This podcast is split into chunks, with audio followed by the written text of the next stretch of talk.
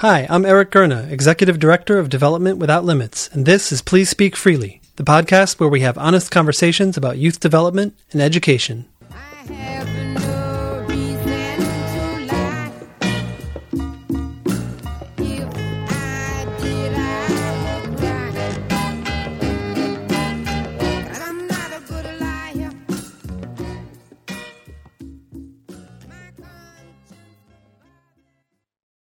Recorded it live at the After School for All Challenge on May 8th and 9th in Washington, D.C.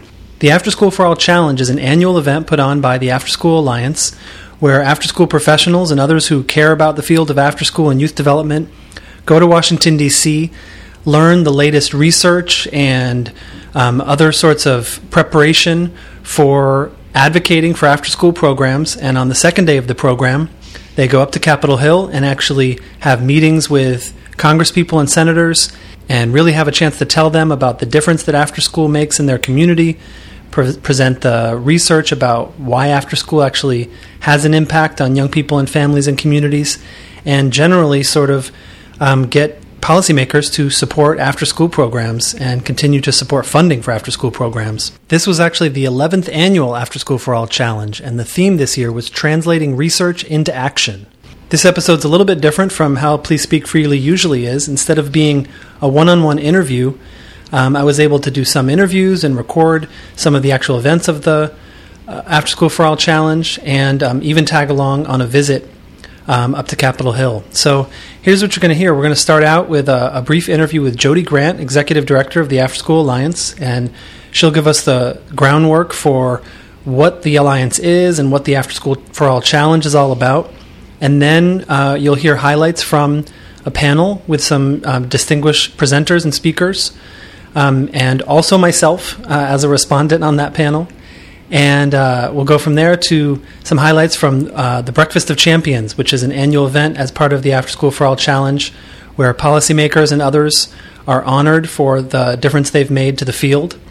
And uh, then we will tag along with Julie Wild Curry of the 21st Century Community Learning Center programs in Fairbanks, Alaska, as she visits with her senator, Senator Murkowski from Alaska, um, and you know makes the case for after school. Senator Murkowski was a particularly uh, sympathetic ear. She's sponsored legislation for after school programs and is very supportive.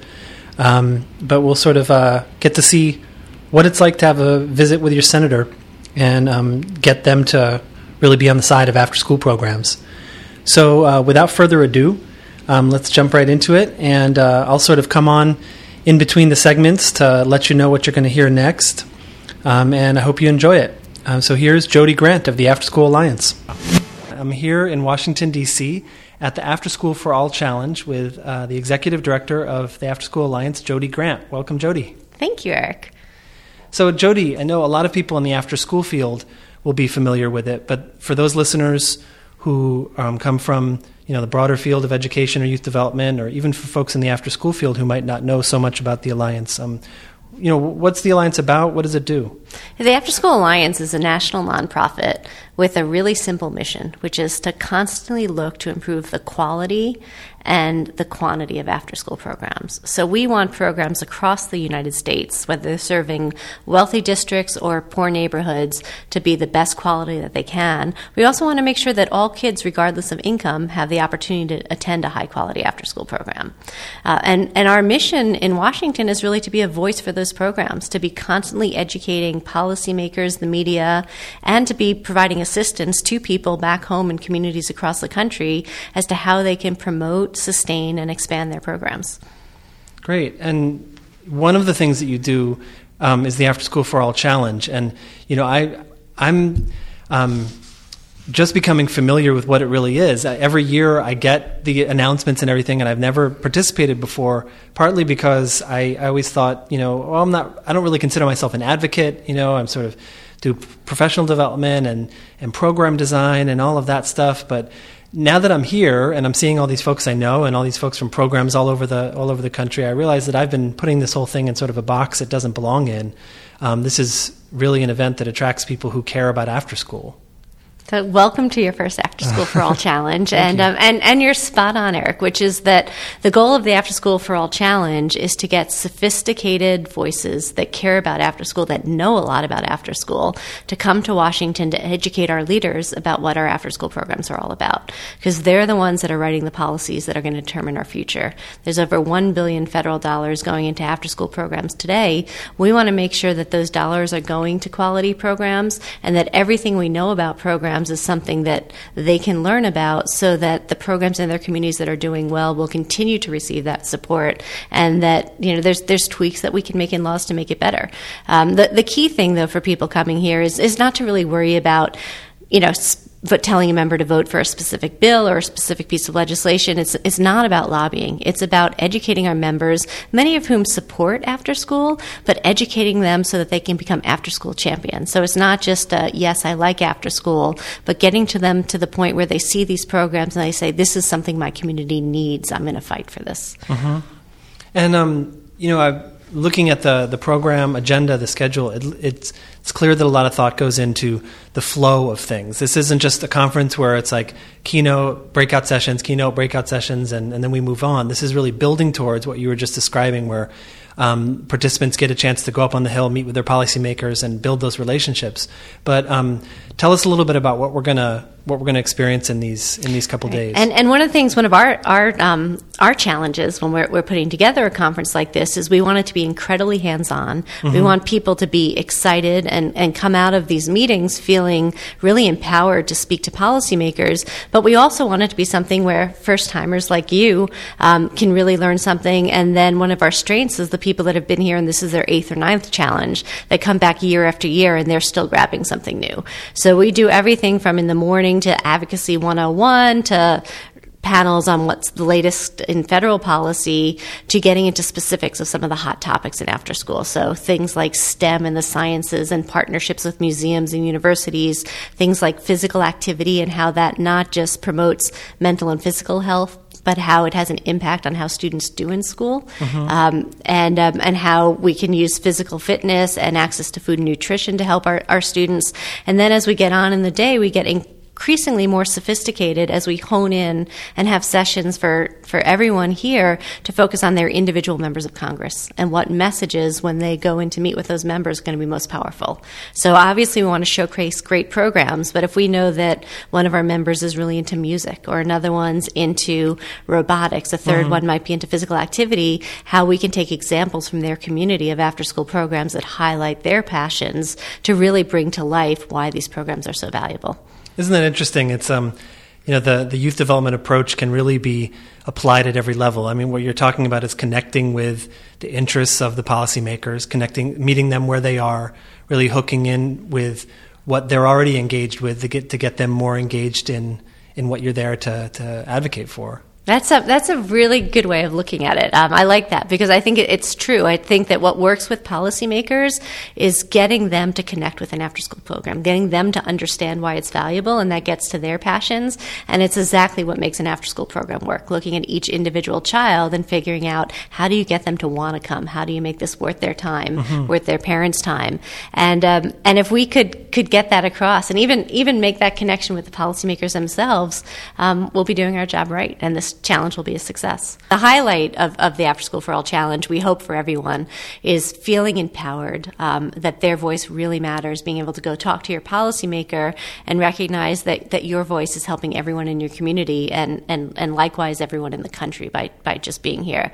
Um, but the way we kick off our, our big um, day of Hill visits is with our Breakfast of Champions. And at the Breakfast of Champions this year, we have Hercules, Kevin Sorbo, our own after school hero, uh, coming to Washington to, um, to excite everyone to MC and to honor some of our um, most celebrated members of Congress who have really been stalwart champions, especially in tough times, of protecting and sustaining after school programs. Can you talk about you know the the the idea of gearing people up not only to make the connections with and build the relationships, but also to give them the information? Because I think that there's there's like a couple of levels that people can go to with this. There's sort of like we need after school because of childcare. We need after school because kids need more time. to focus on their studies or they need enrichment opportunities. But there's there's more of there's more complex arguments than that. There are, and I think it, it, it depends on the advocate and the policymaker. But um, but the the ideal session would be talking both about specific stories um, that really that make after school come alive, and then having the data to back up the fact that these programs are working. And you, you really need both, and that's what we want to prepare people to go in there and say, you know, look at my after school program.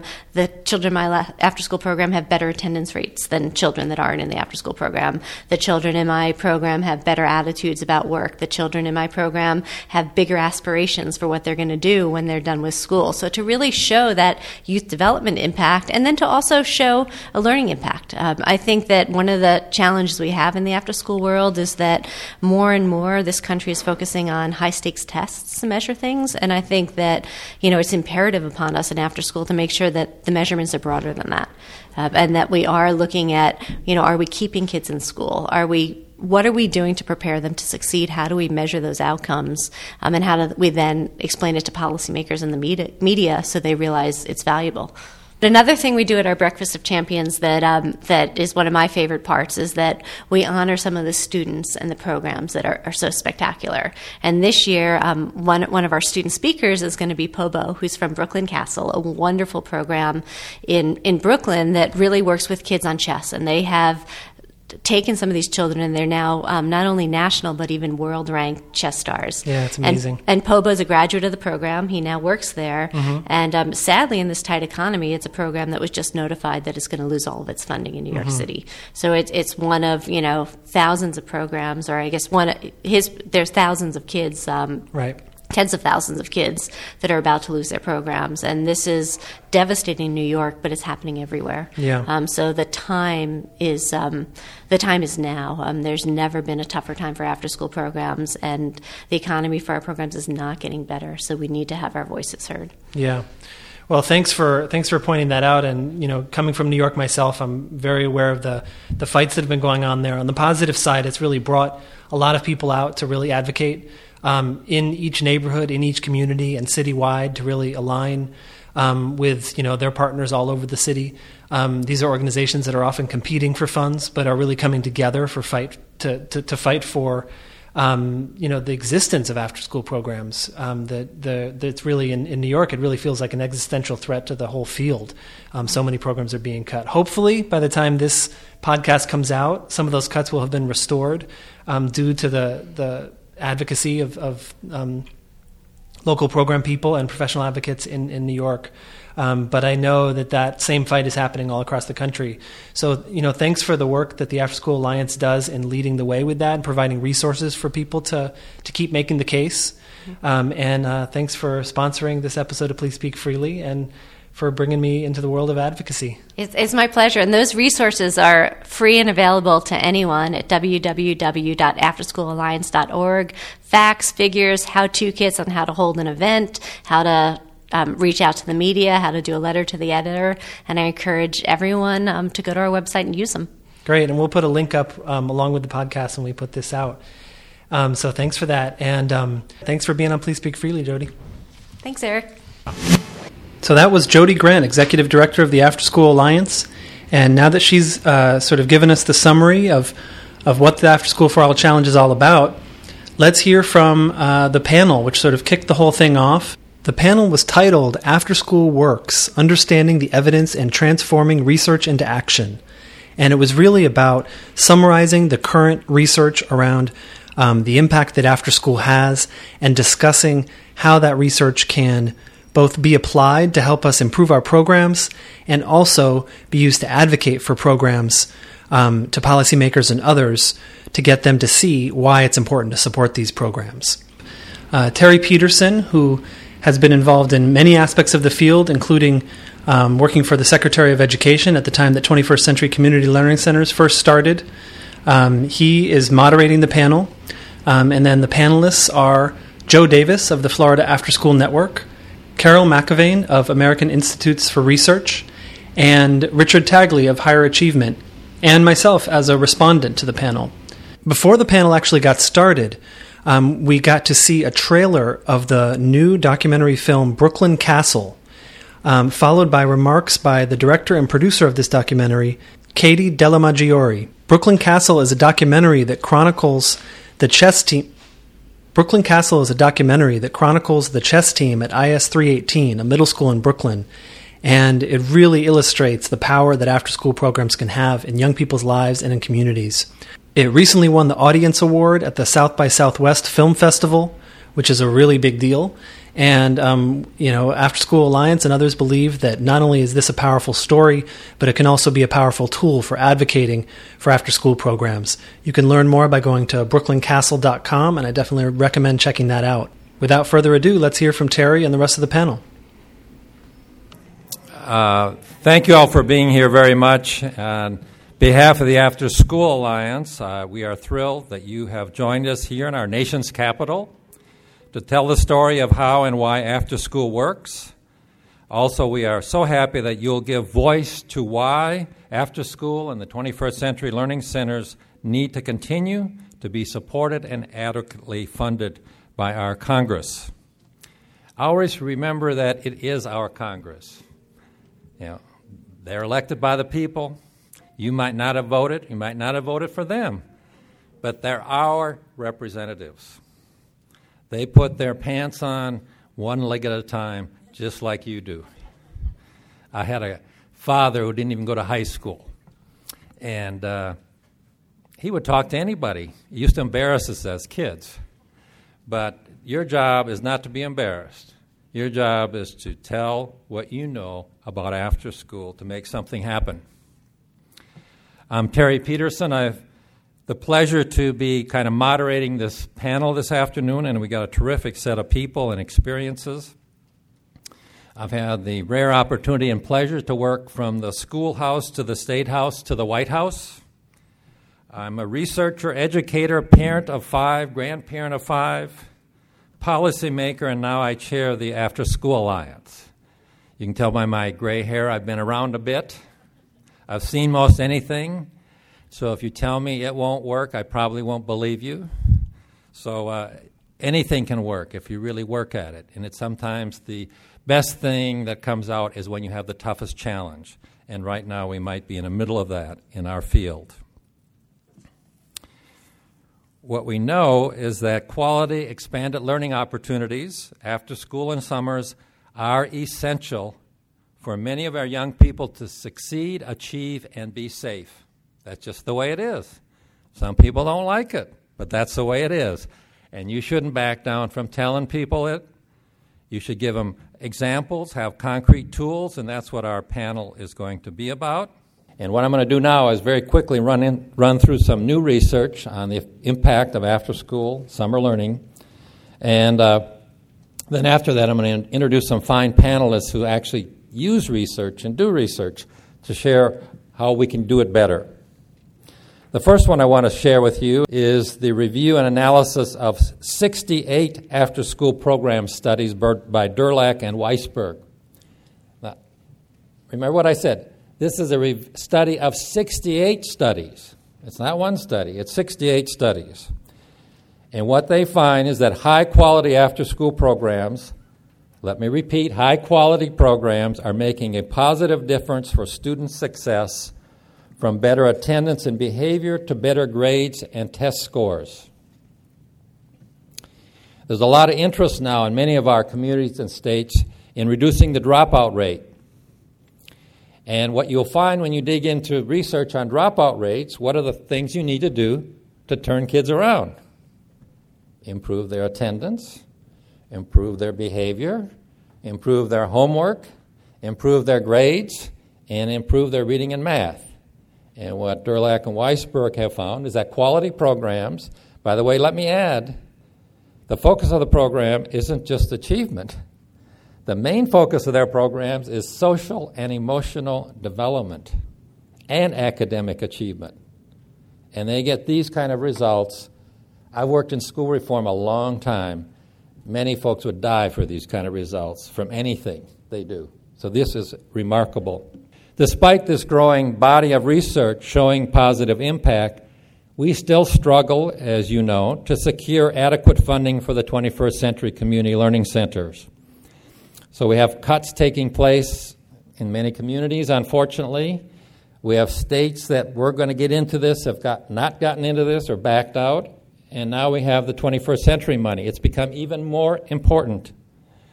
We need to increase the funding, not decrease it. As you can see, we did a pretty good job for a number of years, from growing from 40 million up to 1.1 billion. Then we kind of are waffling around. The challenge now, next year, is can we hold what we have? Or will it be wiped out? Or could we get an increase? 21st century programs, in um, talking with a number of legislators or congressmen and women over the country, it's an interesting issue because it kind of hits a sweet pot, spot of Republicans and Democrats. It's not a mandate. It's not saying you got to go to this and do this. It's funding that allows a local community and school to get together to offer what they need to help young people succeed. That is, that's right in the middle of America. So use that in telling the story when you're meeting with your folks tomorrow and the successes you've had. First, let me introduce Carol McElvain of American Institutes for Research. Second panelist, Joe Davis, is now with the Florida After School Network, but for many years was the bureau chief from the Florida Department of Education. So, Richard Tagle, I've known a great long time in many jobs. Uh, most recently from Higher Achievement, Richard was CEO of Higher Achievement for six years, a terrific after school and summer learning program. He's transitioning from that position. He also has been a national thought leader on the importance of summer learning opportunities and chairs the National Summer Learning Association. There's been dozens of studies in the past decade on the program impacts of after school. Yet, as we've seen and talked about, we face budget cuts, not much interest in increasing budgets as we should. In your work, what have you learned about what after school programs do for students that resonates with the public? I'll, I'll, go first with that. Um, uh, being at the Florida Department of Education, the, the thing that, that really uh, uh, came home to roost the most with me and what I learned was that uh, after school is really the missing link uh, in, in terms of striving uh, toward students gaining further student achievement. And in our, in our programs in Florida, we saw that very clearly. through our evaluation, our statewide evaluation data, we saw that our programs uh, we're seeing uh, gains in reading scores and math scores as well as, as in GPA uh, uh, across the board uh, throughout the state. And so we, we really fed off of that. And, and I think that the important part of after school, in terms of being a missing link, is, is the relaxed atmosphere that exists for in an after school setting. students can go and be a part of an experience that there's not a lot of pressure. Uh, there's, uh, there's, there's not typically a test at the end of their activities. Uh, and, and in doing so, they're able to learn, uh, uh, they're really able to learn how to learn and, and, and learn to enjoy learning. And, and they can do that in a setting that's much more friendly than the regular school day. Okay, knowing this, uh, what is a good program? What are some ingredients of a quality program? How can you boil it down to the bare essences? Well, I'll start with that one then, because I, I really, and then because it really builds on what you said. That intentionality piece is really critical. Um, not just, I mean, a lot of times what we see in not so high quality programs is somebody wrote a grant, they got it, they said, okay, we have three hours, what are we going to do? We're going to have snack, we're going to do this, we're going to do this. It's not thinking about what do our kids need? Um, and and what, how can we help build, bring in people from the community to help us meet those needs? Clearly, that happened in Brooklyn. Um, that, that folks have gotten together. That's not just people at the school who are, are having an impact on those kids' lives. So, and, and it's really, I mean, even in that little clip, you could see how key relationships are to, uh, to kids um, especially the kids in 21st century programs. We're hitting kids who are really having completely stressed out lives. So, and probably uh, they, they've had all kinds of challenges at home. Um, they have challenges during the school day, and the after school environment can be a place where they're given support and encouragement just by how was your day today? What, ca- uh, what, what can we do for you? Just acknowledging someone's existence and knowing that they're there is um, really can, can be a, a life changer for kids. So those, are, so those are some of the key elements that I think are important. Building on that, getting into actually using information and data for day to day, weekly, monthly improvement. We don't do that well, and I think you just gave us the reason why we need to do it well. So, throwing it back to you all. Sure. How do you do that well? How do you use data and information for continuous improvement in a way that folks on the ground are, are willing to be part of? Let me, let me answer that first because this is, this is an organ, organizational culture challenge. You've got to embrace evaluation. You don't need to be afraid of evaluation. So, what if you provide, if you found out a year later that you have negative findings? You should use that to then redesign or, or, or uh, change the approach in which your program is based. But the fear of evaluation, whether in the staffing structure or in the, in the funding of evaluation or the impl- implementation of that, who conducts the research, those are all solvable problems. But, but embracing uh, evaluation as a key element of improvement of quality and delivery and impact, that's the first thing that I think organizations really need to, uh, to get over. Evaluation is not enemy. It's, it's actually a very good friend because it inf- informs how well or how well you need to change your approach if, if, the, if the findings are negative. And I've always told people nobody has locked up its doors because the, negative, the findings were negative. Basically, it allows you to, uh, to rehab a very intentional, again, focused communication strategy. It allows you to really um, uh, get the board and the staff rallying together and say, what should we do about this? Uh, it, it gets people really involved in, in what it is that we do and have to do in order to produce the outcomes that we want to produce. I'd like to invite Eric Gurna to join us on stage. He's the Executive Director of Development Without Limits. One thing that I was struck with was the notion um, Joe mentioned right in the beginning of, of the panel. Um, you don't you don't usually see testing in after school programs, and uh, you know we don't usually. It's a more relaxed environment, more flexible, and um, I believe Carol mentioned um, some more of the same, just the the program environment um, being being different from the school day, and that the the notion of quality is really about intentionality. Um, at the, at the base of it that you need intentionality in order to have quality. And I completely agree with those things. But there are some things happening in the field and in the larger culture and education that really worry me. In the last couple years, I have started to see after school programs actually testing in their programs. There are diagnostic tests so that they can see where um, students need help, um, so that they can see if their uh, activities are, are making a difference. But the kids experience them as tests, whether they're diagnostic tests or they're high stakes tests. The kids experience them as another test, and it's happening in the after school program, not in the regular school day. And so I think that, that we really have to address um, this fixation on high stakes tests and the fixation on scores. And I believe it's part of a larger cultural fixation on trying to sort of turn everything into numbers and tr- treat people as numbers. And if we can be part of a cultural movement that resists that, and I believe we are and can be part of that, that we can focus on the kind of quality programming that the panel was describing. It's not just about um, the fixation on test scores, it's about the fixation with easy quantification. Much of this is backed by um, billionaires who don't have any professional experience in education who don't have any research experience in education or youth development, but have decided that they know and that they're, the people that they've aligned with them know what is best for education.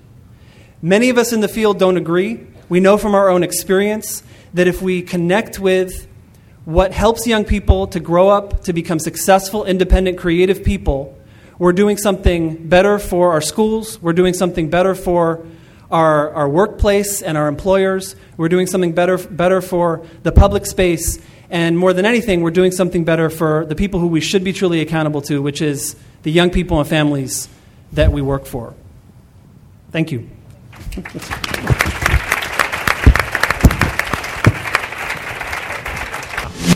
So that was the panel which kicked off the After School for All Challenge on the first day.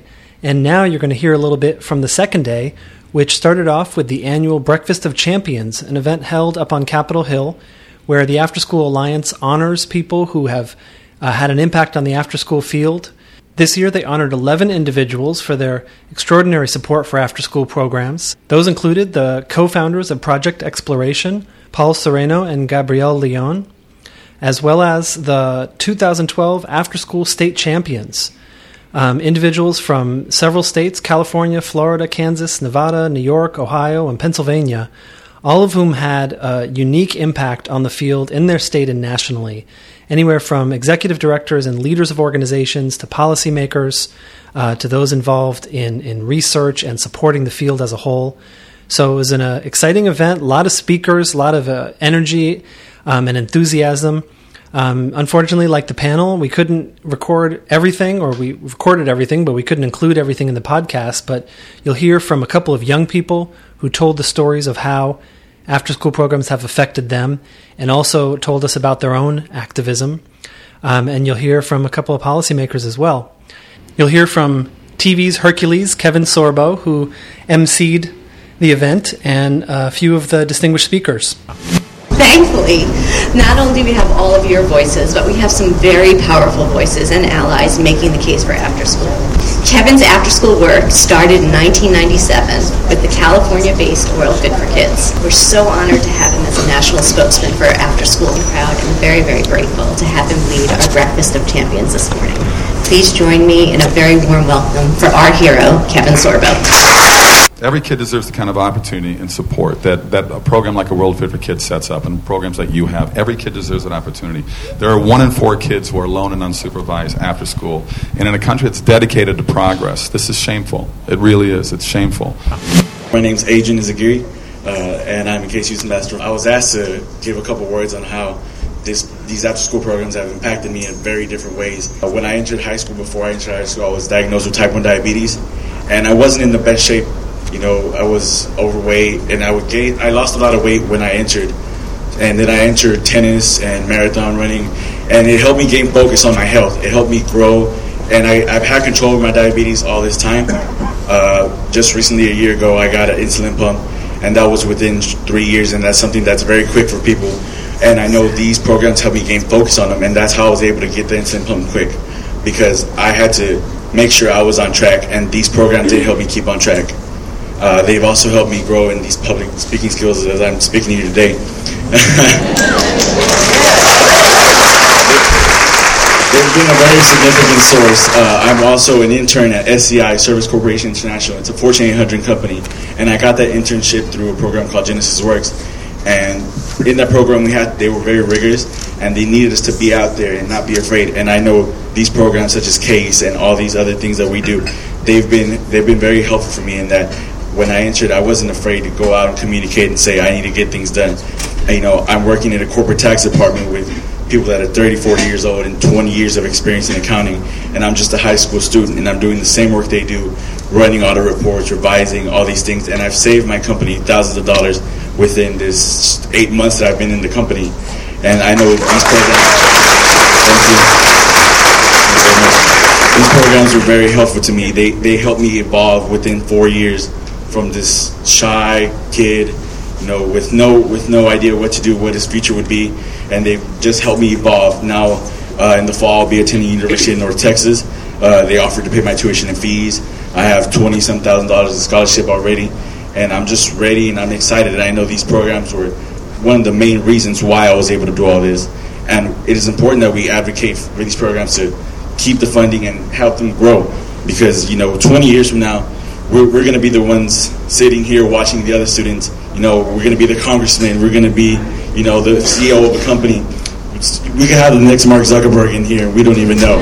You know, things like that. And that and that's why these that's why these programs are very important. So it's important that we go out there today, make sure our congressmen and senators and representatives know that these are the vital things that we need in our schools because they we have a voice, but these programs help elevate the volume of our voice and make sure that we're heard. So that's why we need to go out and do this today. Thank you. Connecticut Representative Rosa DeLauro in the House.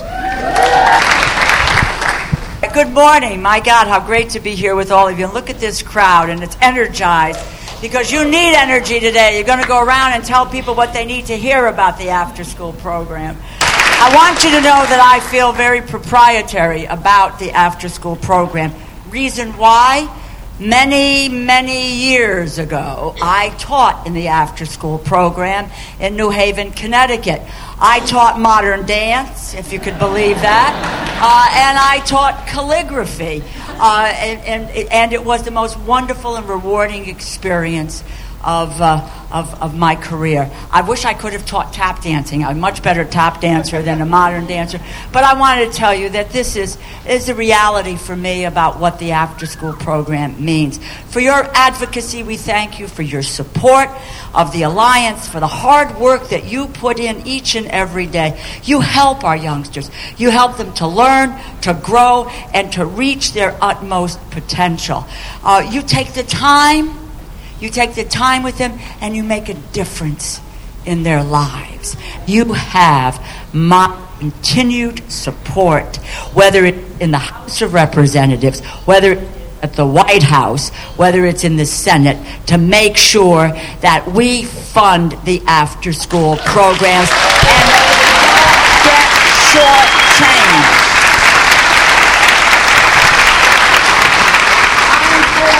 You're for extended day learning, but it shouldn't come at the expense of after school program.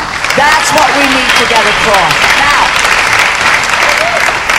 you're here today, as I said, you're going out, you're going to knock on doors. I understand you have over 200 appointments with, with, with members of Congress. When you get there, don't take no for an answer. Please join me in extending a warm welcome to Senator Sheldon Whitehouse.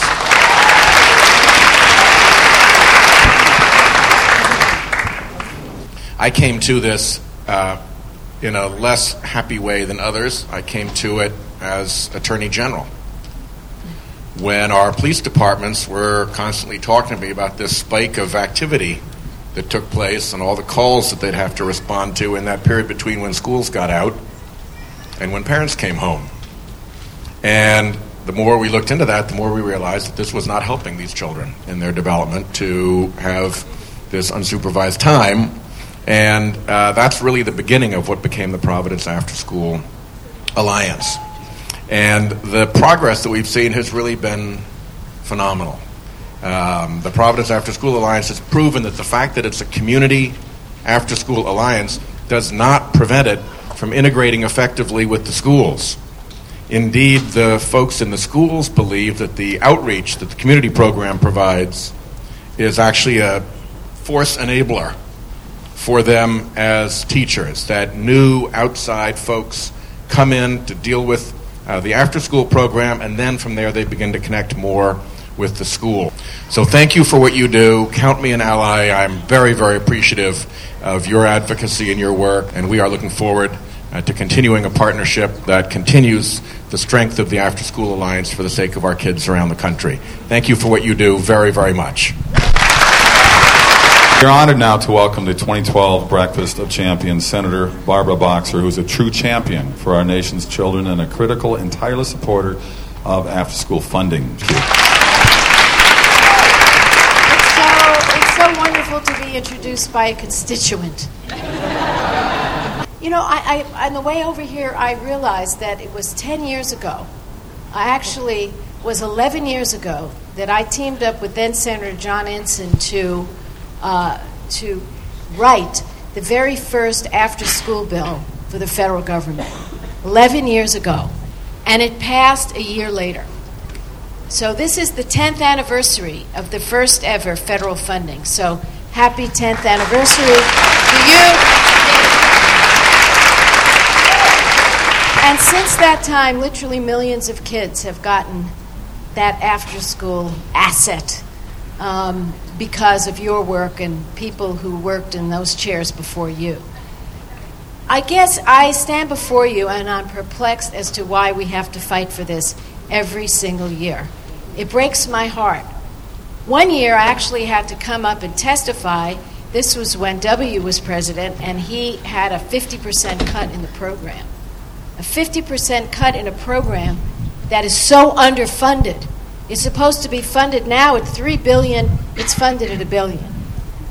Now, if you look at what we're spending in Iraq and Afghanistan, even as the wars, thank God, are coming to an end, it's billions and billions and billions and billions of dollars a month.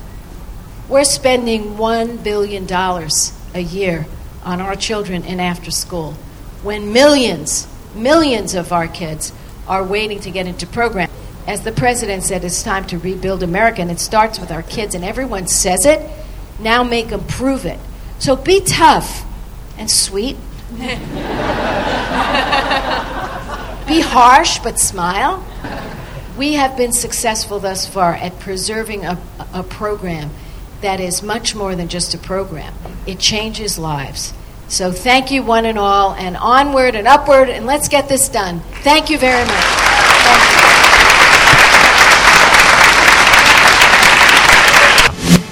this uh, young gentleman who's coming up right now.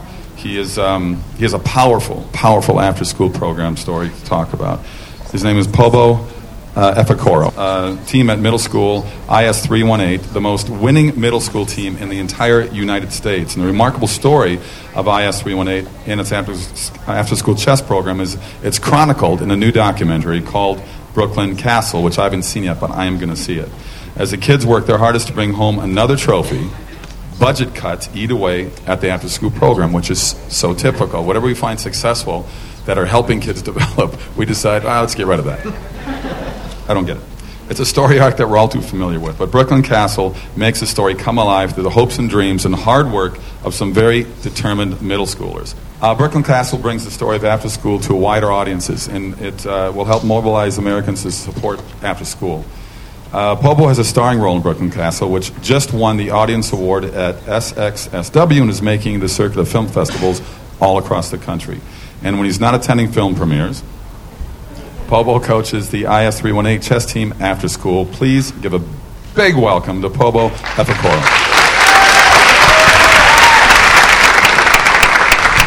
Basically, I'm here to tell you guys today uh, of my successes and key skills that I've attained uh, through the various after school programs, not just chess, but the many other after school programs uh, at IS 318. Um, so, attending after school programs began for me in the second grade when I joined the PS 308 school choir, believe it or not. And I've been engaged in after school programs and extracurricular activities in all of my schools since. All of these programs put together has helped me develop a rigorous work ethic where I'm occupied with certain work all of the time. This has had a profound effect on me and still does today. It's safe to say that I'm the only sophomore in my school that works seven days a week. Monday to Friday, I'm going to school. Saturday, I coach chess. And Sundays, I just got a job for tutoring chess. This has kept me occupied, giving my mom peace of mind because she knows where I'm at. All of this work also keeps me out of danger, which lurks outside of my works on a daily basis.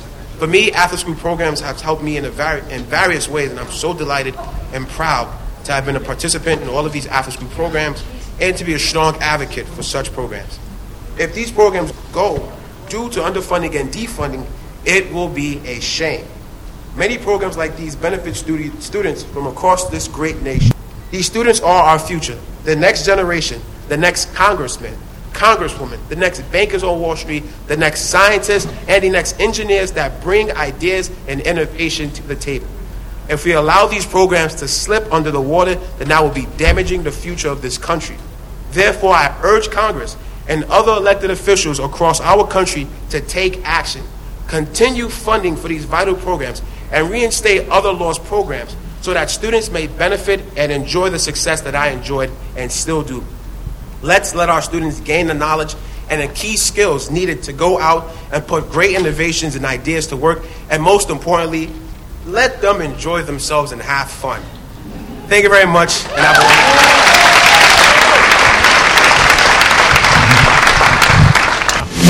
And those were some highlights from the Breakfast of Champions. Once the Breakfast of Champions was over, everyone sort of gathered in their groups um, by state and went about going on um, multiple appointments with congresspeople and senators. Some got to meet with the actual policymakers, and some got to meet with their staff members. Um, and you know, I think I think everybody had you know a unique experience with each of those meetings. But we will tag along with Julie Wild Curry of the 21st Century Programs in Fairbanks, Alaska, and uh, talk to her a little bit before she goes into the meeting. You'll hear some highlights from her meeting with her senator, and then we'll talk to her a little bit when she comes out of the meeting. So I'm here in the Hart Senate office building and sort of tagging along on uh, one of the many trips to senators and and, and uh, representatives' office today as part of the After School for All Challenge. And I'm here with Julie Wild Curry from Fairbanks, Alaska. Thanks for doing this, Julie. Yeah, no problem. So we are actually um, standing right outside of Senator Murkowski's office, Senator Murkowski from Alaska, um, and you have an appointment to, to, to meet with her in a few minutes. Um, you've just been through this whole after school challenge over the last couple of days, and I'm just wondering, um, you know, what's your plan for the meeting? What do you hope to get out of it? Well, um, Senator Murkowski has been a huge supporter of after school programs and 21st century community learning centers in Alaska. She has done that ever since she actually arrived here. And so we in Alaska really appreciate that. And so this meeting will generally be about um, thanking her for all of her support, um, talking about the the support she recently gave, and um, we worked on language for the ESEA re- reauthorization, and then she is the co-sponsor with Senator Boxer of the new legislation, and it's that's bipartisanship, and that is huge, and especially in these times to have that. And so Senator Murkowski has always reached out to us when she has wanted more information on our programs. We've shared our Alaska story about the um, real success we're having with the programs, and we want her continued support for that. So, this meeting is really about thanking her for all of that and sharing with her, you know, our recent evaluations and information. So you- you're sort of one of the lucky ones because you're going in knowing that this person is already a supporter, already an active ally, um, and so you get to, and you already have a relationship. Correct, Um, So, which is great for you. Yeah. Um, is there is there any if if you had to pick one or two sort of pieces of information or feelings or thoughts that the senator leaves the meeting with, what would you have her sort of take away from it as just like the quick takeaways? The quick takeaways would be while while we have these successes in Alaska, we recently had a new grant proposals uh, that were awarded, and when we think about that, only four were were awarded and 17 school districts applied. So the need is still much greater than what we have available in Alaska, and it's critical um, for for her to know that and for her to su- continue supporting, but also look at other funding for it. So it, it looks like they're they're just about ready for us. So let's head into the meeting and uh, we'll see how we do. Okay, thanks. Thank you for letting me tag along. Yeah. So Senator Boxer actually talked about you this morning at the Breakfast of Champions and, and how important it is that we recognize the bipartisanship on this because we don't get a lot of that. We need Yeah. the folks that are making things happen on the ground Yeah. give us input back here so that when You- the when the legislation is developed, it's it's It's relevant. it's relevant. It's what we had hoped it would be, Yeah. rather than policymakers back here thinking we know and understand Yeah. what's going on on the ground. With the with the grant recipients that we have currently, how many kids do you estimate we serve?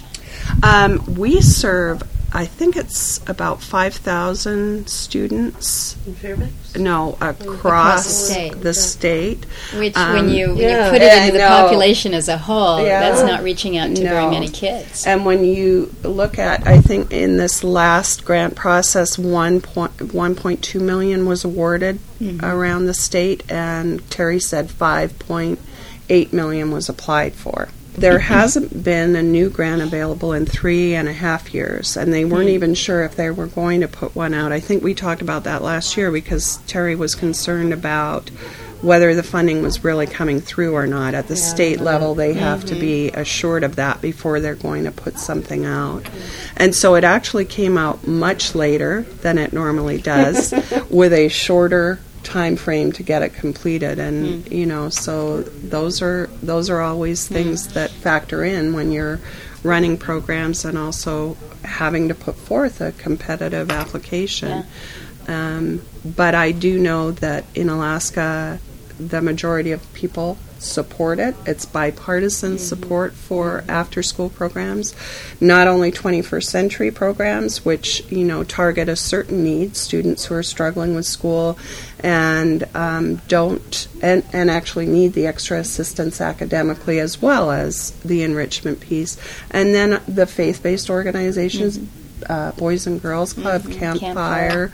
Um, we're lucky in Alaska that we talk to each other, as you know, and we've seen programs shrink. I worry about uh, what is happening, uh, not only with within the programs like we have with 21st Century, but um, as you mentioned, the, the, the programs that have been Mhm. kind of picking up the pieces historically. Yeah. And uh, uh, Campfire is a great example. Doing a great job, Yes. but they too have had to realign. Yeah.